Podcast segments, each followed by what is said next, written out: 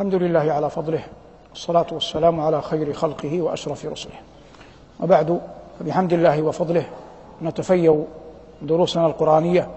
في هذا الجامع المبارك جامع خديجة بغلف تقبل الله منها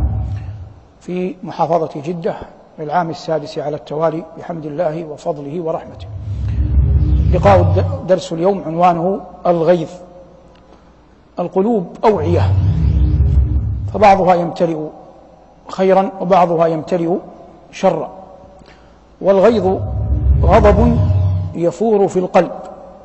ويقول بعض أهل العلم إذا أفصح الإنسان عنه وتكلم يسمى تغيظ ومن قال بهذا يحتج بقول الله عز وجل عن جهنم أعاذنا الله وإياكم منها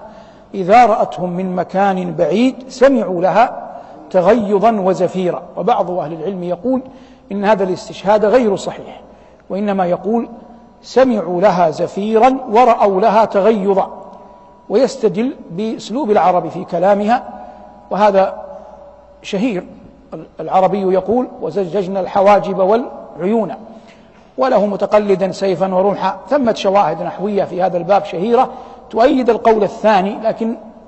لا يمنع كذلك القول الأول لأن الحكم على الغيب الذي لم يرى ليس بالشيء الهين سنهدارس آية من سورة آل عمران ذكر الله عز وجل فيها الغيظ وسيظهر معنا ما نريد أن نقوله لك قال رب العالمين يا أيها الذين آمنوا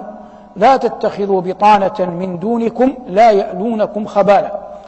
ودوا ما عنتم قد بدت البغضاء من أفواههم وما تخفي صدورهم أكبر قد بينا الآيات لقوم يعقلون ها أنتم أولئك تحبونهم ولا يحبونكم وتؤمنون بالكتاب كله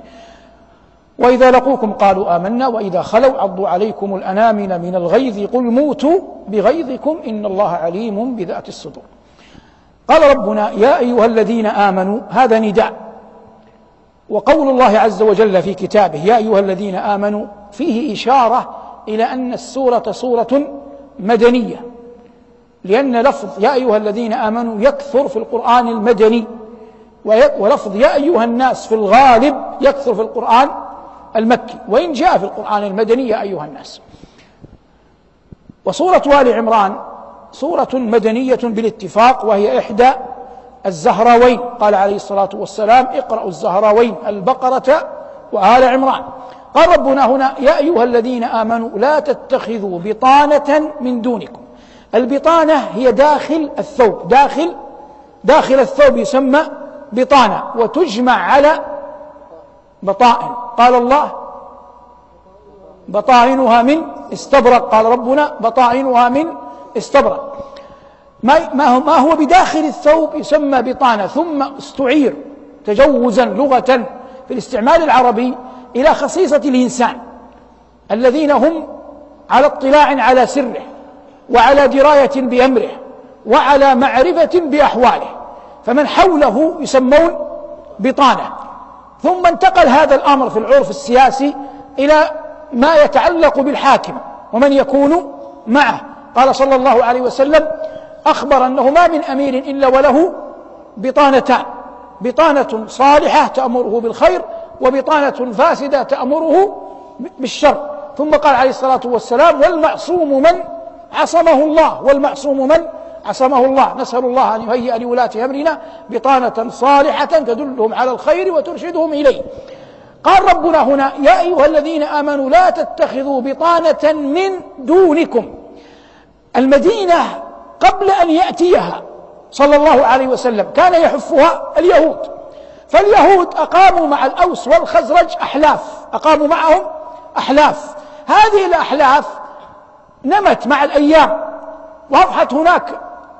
ثمة علاقات ما بين بعض من اليهود وبعض من الأوس والخزرج فلما جاء الإسلام أسلم الأوس والخزرج وسموا الأنصار وبقي اليهود إلا قليلا على على كفرهم إلا أفراد وآحاد آمنوا لكن العلاقة التي كانت ما بين بعض اليهود وبعض الصحابة من الأوس والخزرج بعضها ما زال ماذا؟ ما زال قائما فالله عز وجل يقول يا أيها الذين آمنوا لا تتخذوا بطانة من دونكم هذا لفظ من دونكم يعني يجتمع فيه معنيان كم معنى؟ معنيان المعنى الأول من دونكم معناه من غير المؤمنين من غير المؤمنين والمقصود المنافقون واليهود واليهود في المقام الأول هذا واضح كذلك لفظ من دونكم يشعر يشعر اختيار القرآن من دونكم غير اختياري لو قال من غيركم فإنه يشعر بالدونية بأن غير المسلم محال أن يكون مثل مثل المسلم محال محال أن يكون أحد غير مسلم في منزلة في منزلة المسلم والله يقول ولعبد مؤمن خير من من مشرك أي من مشرك حر واضح الآن واضح الآن فالله عز وجل يقول يا أيها الذين آمنوا لا تتخذوا بطانة من دونكم لا يألونكم خبالا كلمة خبال أيها المبارك هنا معناها فساد معناها فساد أي أنهم يسعون جاهدين ولا يقصرون في أن يصيب الفساد شأنكم وأمركم وأمتكم وجمعكم يحرصون عليه كل الحرص وإن لم يظهروا ذلك لكم وإن لم يظهروا ذلك لكم لا يأنو لا يأنونكم خبالا ودوا ودوا بمعنى رغبوا ما أنتم العنت المشقة مع الكراهة المشقة مع الكراهة يعني من يريد لك المشقة وهو يكرهك هذا العنت هذا ماذا هذا العنت ربنا يقول عنهم أي عن اليهود ودوا ما عنتم قد بدت بدت بمعنى ظهرت قد بدت البغضاء من أفواههم ولم يقل من ألسنتهم ومعنى ذلك أن البغضاء في قلوبهم قد كثرت وتجمعت فلما خرجت لم يستطع اللسان وحده أن يستوعبها وإنما أضحت في الفم كله فقال جل وعلا قد بدت البغضاء العداوة والحقد والحسد لكم قد بدت البغضاء من أفواههم أفواه ما مفردها جيبوها أتوني إياها بالرفع فوه مفردها ماذا فوه لكن العرب لا تستخدم هذه الكلمة متفقون على أن أفواه مفردها فوه لكن قلما تستخدم العرب كلمة فوه يبدلون الهاء والواو ماذا ميما فيقولون فم إذا أفردوا يقولون فم وإذا جمعوا يقولون أفواه وإذا جمعوا يقولون أفواه وثمة شاعر يمني قديم اسمه الأفوه الأودي اسمه ماذا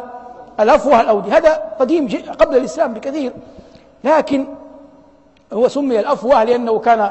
ظاهر الش... يعني غليظ الشفتين ظاهر الأسنان لكنهم في زمنه كانوا مجمعون على عقله على حكمته كان قائدا شهيرا حكيما يعني بأسلوب بسيط أي شيء يستخدمه الناس جيل بعد جيل بعد جيل بعد جيل ويأبى أن يتركوه على ما يدل على على ان هذا الشيء حسن لانه لا يعقل ان الناس يلتزمون هذا الشيء مرارا دون نكير كل يقبله الا لان هذا الشيء ثابت اصله بحسب الغرض الذي هو فيه سواء كان معنويا او حسيا ظاهر هذا الرجل قبل الإسلام قبل مولد النبي صلى الله عليه وسلم ممكن بخمسين عام ممكن بأكثر قال لا يصلح الناس فوضى لا سراة لهم ولا سراة إذا ولا سراة إذا جهالهم سادوا تنفى الأمور بأهل الرشد ما بقيت فإن تولوا فبالأشرار تنقاد قوله لا يصلح الناس فوضى لا صراط لهم ولا صراط إذا جهالهم سادوا قاله هذا الرجل قبل الإسلام بأمد بعيد وإلى اليوم لا يكاد يخلو كتاب عربي يعنى بالأدب والحكمة إلا ويذكر هذا البيت مع أن الرجل لم ير مرآه الناس اليوم لكنه أوتي حكمة خلد هذا البيت ما الذي خلده أن الناس عرضوا هذا البيت عبر التاريخ كله على الوقائع على الأيام على الأزمنة في الشرق والغرب والشمال والجنوب فوجدوا البيت صادقا لا يصلح الناس فوضى لا صلاة لهم ولا صلاة إذا جهالهم سادوا تلفى الأمور بأهل الرشد ما بقيت فإن تولوا فبالأشرار تنقادوا هي قصيدة دالية كثيرة فيها أكثر من هذا كلها تنطق بالحكمة وما أضر الناس في زماننا هذا إلا تصدر الجهلاء تصدر الجهلاء هو الذي كان أحد الأسباب الشهيرة في ضياع الأمة في زمانها هذا لا يمكن يا بني ولا يعقل ولا يقبل والله لا دينا ولا طبعا ولا عقلا ولا نقلا أن يكون الشارع حكما على الناس متى ما لجأ الناس إلى الشارع الشارع هم يقولون لك بلسان الحال والمقال حكمنا الجهال الشارع يعني تحكيم الجهال وهو الذي قاله الأفوه الأودي قبل مئات السنين ولا سراة إذا جهالهم سادوا لا يعقل أن يؤتى بصبي لا يعرف يقرأ اللوحة التي يحملها ثم يكتب له ما يراد أن يقال ثم يحملها الصبي وتأخذها القنوات ويسري في الشارع ويمشي وراء الصبي أقوام ذوي لحى وذو عقول وذو شهادات يغدو بهم حيث يروح كل منهم يراقب الكاميرا أين تضعه ثم يراد للأمة بعد ذلك أن تصل إلى مقصودها لما أراد أعداء الدين تضييع الأمة أخرجوا قيادتها من العقلاء من الراشدين من أهل الحكم من أهل الحلم من أهل الحكمة من أهل المعرفة إلى رجل الشارع يقود الناس كيفما كيفما شاءوا فلا أقاموا دينا ولا أبقوا دنيا ولا أبقوا دنيا لا أقاموا دينا ولا أبقوا دنيا والعرب كانت تعرف ذلك في كلامها منذ قديم الدهر لكن الناس كما قلنا في زمن الفتن أولا يغلب عليهم الحماس والنبي عليه الصلاة والسلام قال فإن رأيت إلا هوى متبعا وإعجاب كل ذي رأي برأيه فاعتزل لا يمكن أن تكلم الناس وكل واحد منهم يرى أنه سيد قومه وأن لديه من الفهم والعلم الله به عليم وبعضهم والله لم يقرأ يوما كتابا شرعيا فضلا على أن يفقه عن الله كلامه أو يقرأ لم يقرأ كتاب الفتن بصحيح البخاري ولم يقرأ شيئا من آيات القرآن ثم يأتي يكتب لوحة أو قولا أو وشما ثم يمشي في الطرقات ويريد من الناس أن يتبعوه فتظل الأمة وتهلك تسفك دماء تهدم مساجد تضيع حرمات تنتهك أعراض وبعد ذلك تريد أن تأخذ الحق ممن لا تدري تحاسب من لا تستطيع تلوم من لا تقدر كل ذلك كما قال الأفوه الأودي ولا صرات إذا جهالهم سادوا أعاذنا الله وإياكم من ذلك لكن ذلك أمرا وإن كان مرا لكنه لا بد أن يقال حتى لا تتكرر الأمر في ديار الإسلام المقصود قال الله قلنا هنا قد بدت البغضاء من أفواههم ثم قال الله وما تخفي صدورهم أكبر والله عز وجل مطلع على ما في صدور أولئك الأقوام من اليهود وغيرهم مما والمعنى وما تخفي صدورهم من الغل والحقد والبغضاء أكبر مما تنطقه أفواههم أكبر مما تنطقه أفواههم قال الله قد بدت الأفواه قد بدت البغضاء من أفواههم وما تخفي صدورهم أكبر قد بينا هذا خطاب للمؤمنين قد بينا لكم الآيات لعلكم تعقلون والمقصود أن الله أنزل في كتابه ما يعين المؤمنين على أن يرشدوا في أمورهم وأحوالهم وأيامهم وأخبارهم ولا هدي فوق هدي فوق هدي القرآن ثم قال الله جل وعلا ها أنتم أولئك تحبونهم ولا يحبونكم والمعنى أن جمعا من الأوس والخزرج من الأنصار كانوا ما زالوا على العهد القديم يرون أن أولئك اليهود المحبة والحلف الذي كان قائما بينهما لم يطرأ عليه ما يغيره وهذا قبل أن يعلموا أن يعلموا هدي القرآن ولم يكن الأمر جامعا وإنما الخطاب لثلة من المؤمنين فالله عز وجل يقول ها أنتم أولئك تحبونهم أي كما كنتم تحبونهم قبل الإسلام ولا ولا يحبونكم ومعلوم أن عداوة اليهود للمسلمين عداوة أزلية عداوة حسد وقد جاء في حديث صفية بنت حي بن أخطب رضي الله عنها أنها أخبرت عن أبيها وعمها أن النبي صلى الله عليه وسلم لما قدم المدينة خرج حيي بن أخطب أبوها وعمها ياسر يرقبان قدومه فرأياه عليه الصلاة والسلام فلما أقبلت عليهما تسمع كلامهما وهما عائدان إلى ديارهما وهما عائدان إلى الديار سمعت أبوها يسأل أخاه أهو هو قال نعم لأن اليهود أهل علم قال فما له في قلبك قال عداوته ما حييت وكما قال الله عز وجل حسدا من عندي من عند أنفسهم واليهود تعلم أن النبي صلى الله عليه وسلم هو نبي آخر الزمان وأنه هو الموعود به في التوراة والموعود به في الإنجيل لكن الحسد عياذا بالله منعهم أن يتبعوا قال الله عز وجل ها أنتم أولئك تحبونهم ولا ولا يحبونكم وتؤمنون بالكتاب كله الألف واللام للكتاب هنا ألف جنس ألف ماذا؟ جنس والمعنى أنكم تؤمنون بالكتب السماوية كلها كل كتاب أنزله الله تؤمنون به أما هم لا يؤمنون إلا بما أنزل عليهم كما قال الله عز وجل ذلك في غير ما آية فهم لا يؤمنون إلا بالتوراة والمؤمنون يؤمنون بالتوراة والإنجيل والزبور وصحف إبراهيم وما أنزل الله عز وجل من كتب علمناها أو لم أو لم نعلمها قال الله عز وجل عن عباده الخلص آمن الرسول بما أنزل إليه من ربه والمؤمنون كل آمن بالله وملائكته وكتبه ورسله لا نفرق بين أحد من رسله وفي حديث جبرائيل المشهور قال أخبرني عن الإيمان قال أن تؤمن بالله وملائكته وكتبه فقال الله عز وجل هنا وتؤمنون بالكتاب كله ولم يقل ولا يؤمنون بالكتاب كله لأن الأول دل على دل على الثاني فلما مدحهم مدح المؤمنين بأنهم يؤمنون بالكتاب كله دل ذلك على أن غير أن غيرهم على أن أهل الكتاب على أن المقصود بالآيات لا يؤمنوا بالكتاب كله وتؤمنون بالكتاب كله وإذا لقوكم في خلأ قالوا في ملأ قالوا آمنا وإذا خلوا انفردوا بأنفسهم بما بمن معهم بمن على نحلتهم عضوا عليكم الأنامل من الغيظ النفس البشرية واحدة لكن النفس البشرية تعتريها أمور تعتريها أمور أوصاف النفس البشرية كم؟ واحد لكن تعتريها أوصاف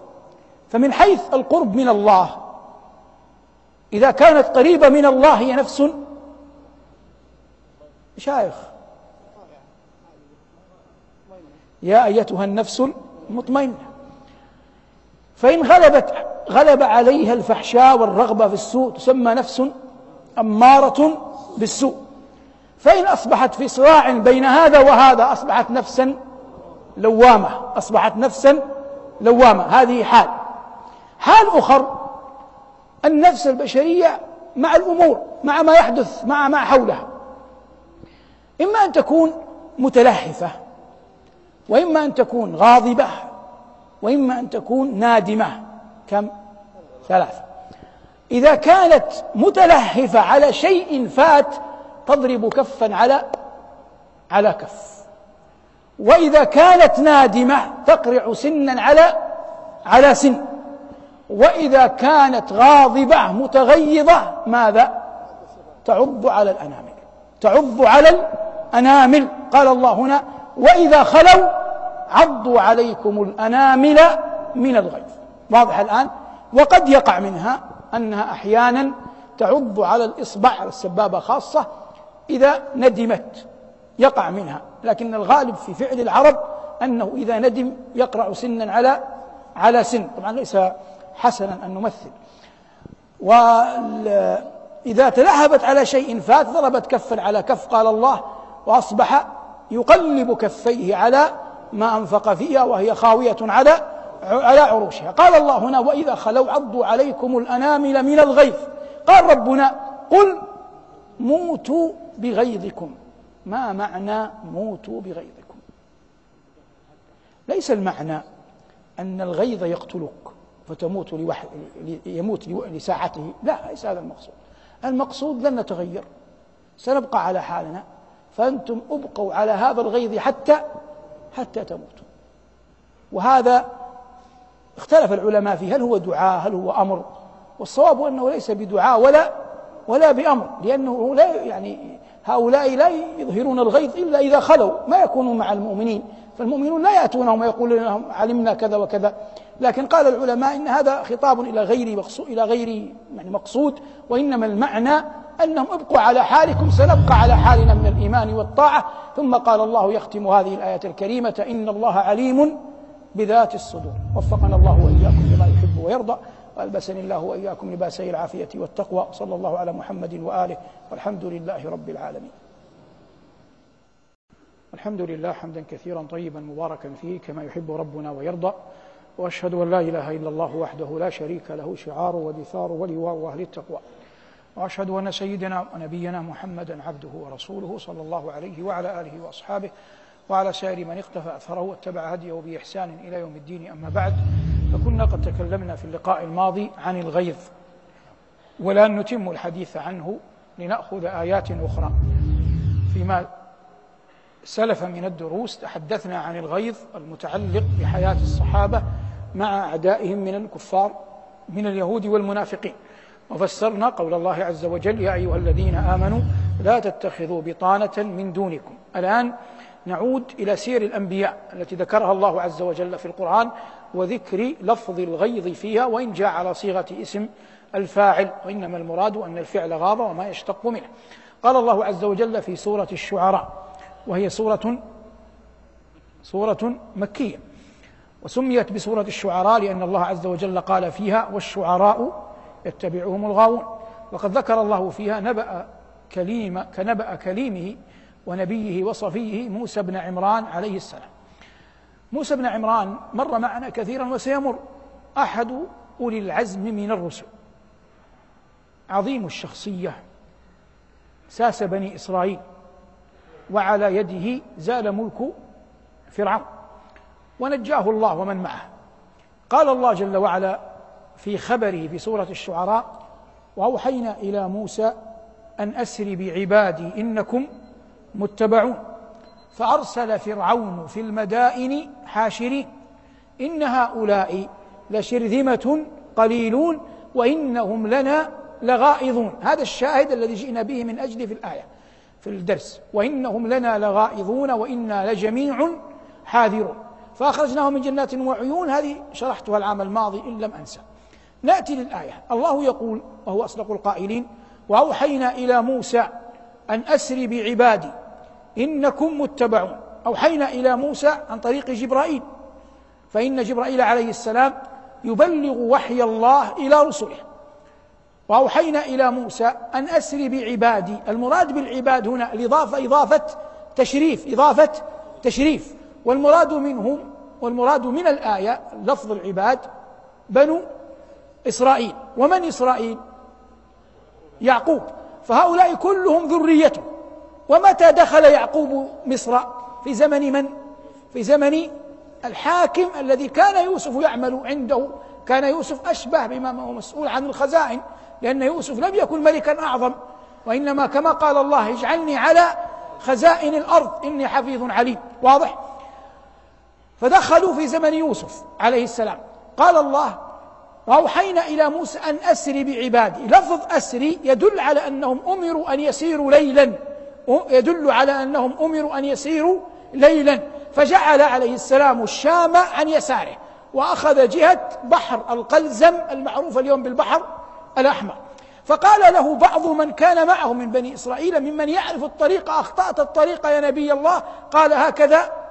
أمرت قال هكذا أمرت ولا يعقل أن أحدا يترك وحي الله لقول لقول أحد قال هكذا أمرت ومضى الله جل وعلا حتى يكون موسى ومن معه ومن معه على استعداد نفسي أخبره أن فرعون سيتبعه قال أن أسري بعبادي إنكم متبعون أي أن فرعون سيتبعكم حتى عندما يقترب فرعون منهم لا يكون الأمر لهم فجأة وإنما هيأهم الله جل وعلا لهذا الأمر أن أسري بعبادي إنكم متبعون لما علم فرعون أن موسى عليه السلام خرج وقد قال بعض المؤرخين ولا أستطيع أن أجزم بهذا يدل عليه ظاهر القرآن لكنني لا أتبناه لا أتقلده قالوا إن بني إسرائيل أوهموا قوم فرعون أنهم باقون فاستعاروا منهم الحلي فاستعاروا منهم الحلي قالوا إن يوم غد عندنا يوم عيد يعني أن بني إسرائيل قالوا للأقباط إن يوم غد عندنا يوم عيد أخذوا منهم الحلي هذا قاله أهل التفسير لكن قلت ربما يقع لكني لا أستطيع أن أجزم يكون قد وقع أم لا المهم قال الله فأرسل فرعون في المدائن المدائن جمع مدينة أي المدن التي يحكمها في مصر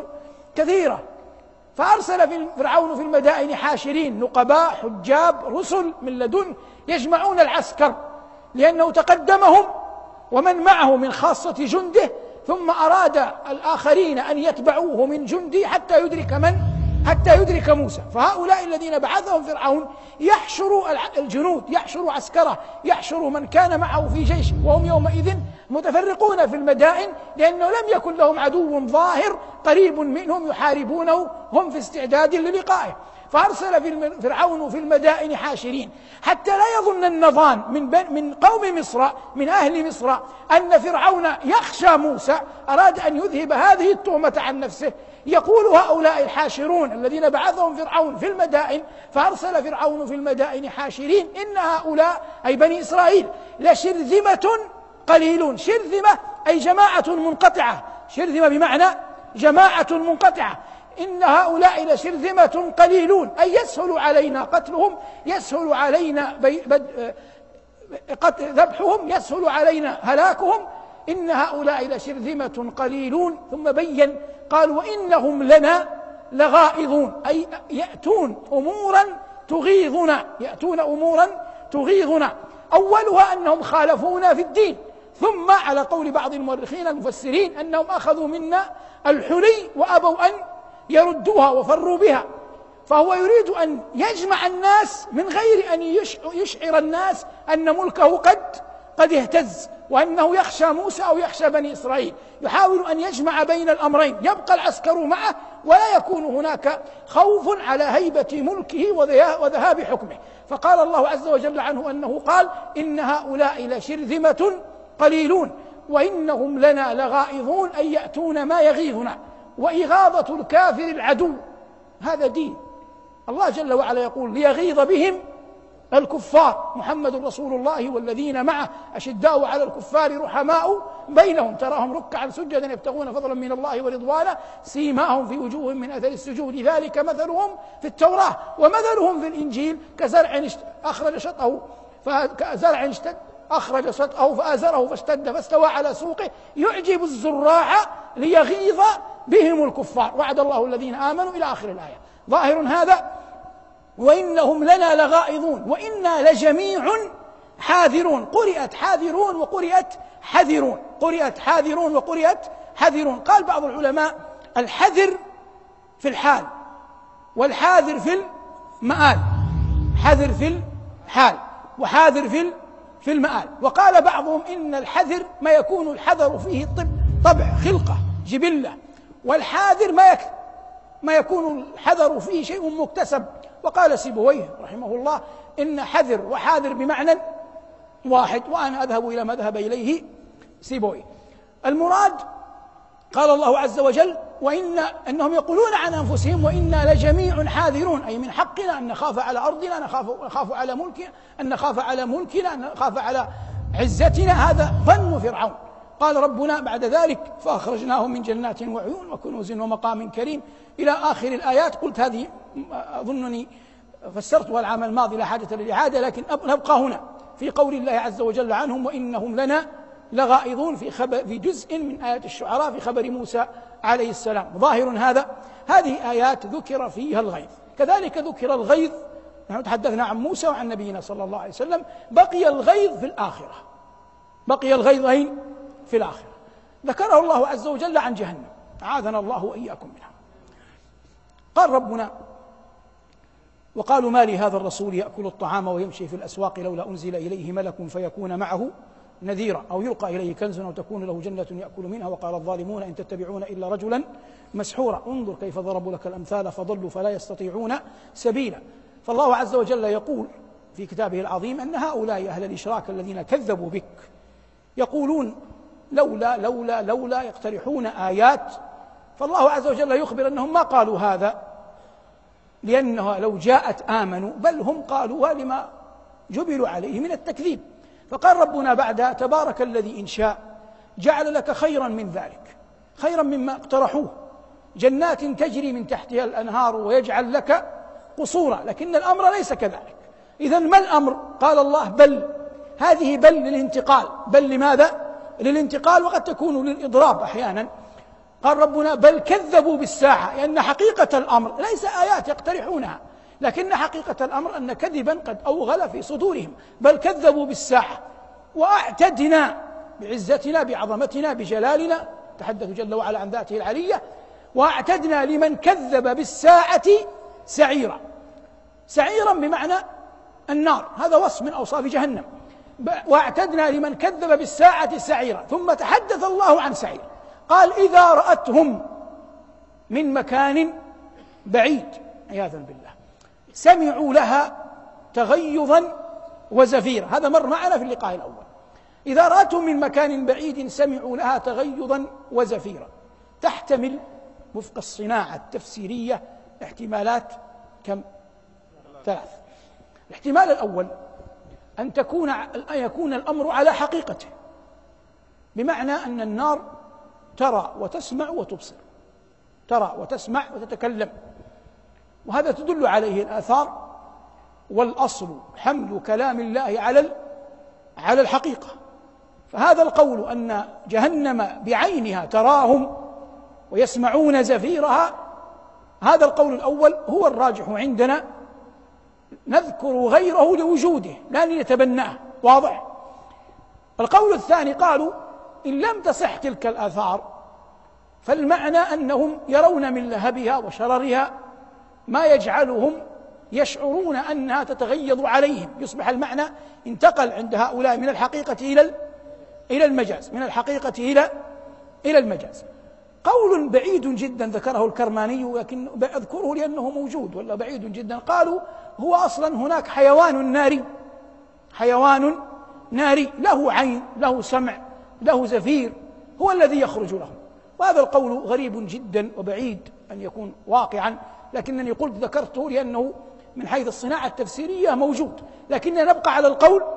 الأول وقلنا إن القاعدة إن الأصل حمل كلام الله على على الحقيقة فقال ربنا جل وعلا إذا رأتهم من مكان بعيد سمعوا لها تغيظا وزفيرا ومر معنا أنه قد يكون أنها أخرجت ما في غضبها صوتا فيصبح سمعوا لها تغيظا على بابه وإما أن يكون سمعوا لها زفيرا ورأوا لها تغيظا على أن التغيظ لا يرى لا يسمع واضح هذه الحالة الثانية بعض العلماء يقول إن سمع هنا بمعنى أدرك سمع هنا بمعنى أدرك يعني إذا جاءوا عندها قربوا منها أدركوا أن لها زفيرا ولها تغيظا ظاهر هذا قال ربنا إذا رأتهم من مكان بعيد سمعوا لها تغيظا وزفيرا ما ذكره الله جل وعلا هنا في سورة الفرقان ذكره الله جل وعلا في سورة أخرى قال ربنا تكاد تميز من الغيظ كلما ألقي فيها فوج سألهم خزنتها ألم يأتكم نذير من الغيظ على أعداء الله والله جل وعلا ظاهر ظاهر القرآن يدل على أن الله عز وجل أودع, أودع النار تغيظا على أعدائه أودع النار تغيظا على أعدائه فكلما عياذا بالله بعد الإنسان عن الله يبتعد شاء أم أبى عن سائر خلقه من غير الثقلين يبتعد عن سائر خلقه من غير من غير الثقلين وإن كان قريبا من الله يقترب من سائر خلقه من غير من غير الثقلين أخرجنا الثقلين لأن الثقلين منهم مؤمن ومنهم ومنهم كافر فالمؤمنون يحبون والكفار يبغضون إن كان مؤمنا وعلى الضد لكن غير الثقلين هم تبع لما يرضي لما يرضي الله قال عليه الصلاة والسلام إن النملة في جحرها والحوت في بحره لا يصلون على معلم الناس الخير فقربه من الله جعل هذه جعلها جعل النملة وجعل الحوت يسبحان له يبقى أن تعلم في نفس السياق نفسه أن الذنوب تختلف فتغيظ النار وزفيرها وكرها لأعداء الله هذا لا يكون أعاذنا الله وإياكم إلا للكفرة أما المؤمنون فمن يدخل من عصاة المؤمنين النار إنما يدخلها ليطهر حتى يكون أهلا لدخول لدخول الجنة لا يدخلها ليعذب عذابا مهينا في القرآن مهين وفي القرآن عظيم لا يأتي تعذيب الله لعصاة المؤمنين بوصفه بأنه مهين محال ليس في القرآن آية تدل على أن عذاب الله لأهل عصاة المؤمنين عذاب مهين يقول الله عذاب كبير عذاب عظيم عذاب أليم نعم لكن لا يقول عذاب مهين إلا إذا كان المعذب كافرة إلا إذا كان المعذب كافرا أما غير أما عصاة المؤمنين فإن النار عياذا بالله تحرقهم حتى يطهروا ليكونوا أهلا بعد ذلك بعد أمد لدخول لدخول الجنة يفهم من الآية من قول الله إذا رأتهم من مكان بعيد سمعوا لها تغيظا وزفيرا وقول الله تكاد تميز من الغيظ يفهم منه كذلك أن الذنوب شؤم على أصحابها لأن هؤلاء ما تميزت النار من الغيظ عليهم إلا لما في قلوبهم من من الذنوب إلا بما في قلوبهم من الذنوب ولذلك بعض حذاق العلماء يقول ولا أدري إن قلت هذا قبل أو لا يقولون لما ذكروا جمال يوسف عليه السلام قالوا إن يوسف والنبي صلى الله عليه وسلم يقول رأيت رجلا أعطي شطر الحسن والله يقول ما هذا بشر إن ما هذا بشر إن هذا إلا ملك كريم فإجماع الناس على جمال يوسف لا يحتاج إلى دليل يقول بعض حذاق العلماء إن يوسف كان جماله قريبا من وجه أبينا آدم قبل قبل المعصية قبل المعصية أي معصية يأتيها الإنسان تظهر على وجهه لكن ليس كل أحد يراها ويؤتى الإنسان من النور بمقدار الطاعة ويعطى من الظلمة ليست ظلمة فلان وسيم وفلان غير وسيم هذه نظرة أقوام المفتونين بالجمال لكن النور الخفي في وجوه الصالحين يراه أمثالهم يراه من يشاء الله أن يروه والمراد أن الذنوب والمعاصي لها أثر على على أصحابها بعض الأثر يبقى يوم بعضه يبقى أيام بعضه يبقى سنين بعضه يبقى ليال بعضه قد يدرك بتوبة تمحوه بالكلية بعضه قد يأتي ذنب يأتي بعده طاعة تزيله تماما ويورث الإنسان نضارة في وجهه وأمور يراها من يراها من الصالحين من الصالحين وأحيانا يكون من الإصرار على الذنب عياذا بالله والفرح به والتحدث به وأحيانا كما يقع في زماننا التهديد بالذنب يقيده يسجله يصوره ثم يمضي يتصل ويعاند به يشتري به ياخذ به مالا ينتهك به عرضا يهدد به امراه هو ينظر وجل أم جل امره ان الامور تدبر في الملكوت الارضي والله أنا على ذلك من الشاهدين لا يوجد شيء يدبر في الأرض كل شيء يدبر في السماء في الملكوت الأعلى الطاعة أعظم ما يقي الإنسان والمعصية أعظم ما يهلك الإنسان لا يمكن لأحد أن يؤتى من قبل الله إنما يؤتى المرء من قبل نفسه قال لأوتينهم من بين أيديهم ومن خلفهم وعن أيمانهم وعن شمائلهم وعجز أن يقول أن يأتيهم من فوق لأن السماء فوقها فوق السماوات العرش وربنا مستو على عرشه غني عن العرش وممن حوله والمراد أعظم واق برحمة الله الطاعة